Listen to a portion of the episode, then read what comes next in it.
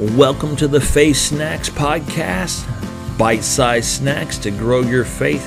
I am your host, Chris Adams. Thank you for joining me, and let's get in today's program. Let's look at the parable of the sower today and just take a minute to just take in one little bit of it. You know, the parable of the sower has so much stuff that's just packed into it about how we receive the word and how the word grows in us. It would be beneficial for anyone to actually take time, sit down, and study it out in every gospel that it's talked about.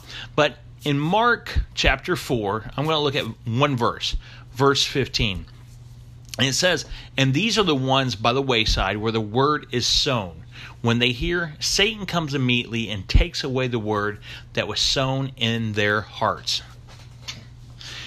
When we hear the word of God, we need to first receive it if it is the Word of God. If it's Word of God, then definitely need to receive it.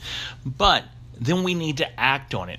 The longer we take to act on the Word, the more likelihood or the bigger chance, let me put it that way, the bigger chance Satan is going to have, the more opportunity Satan is going to have to come and steal that word.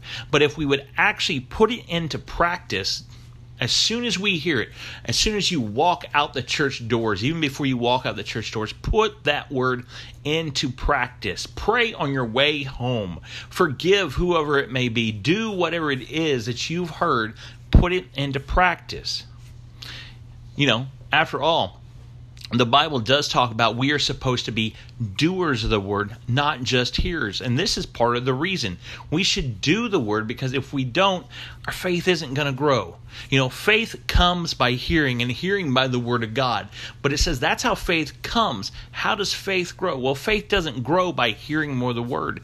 Faith comes by actually exercising and doing the word. There is a whole study. You can study that out in the Bible. But you know, just like your muscles, you know, how did you your muscles come? You were born that way. But how do your muscles grow? Your muscles come, they grow by exercising them. Your faith is going to grow by exercising them. You're going to be a doer of the word. And when you are a doer of the word, it's a less likelihood that Satan's going to be able to steal that word from you. Thank you for joining me. If you'd like to stay in touch or get connected, you can find me online at www.chrisadams.com, and there you can find all the different social media networks I am on. Thank you for joining me again, and I will see you back here next time.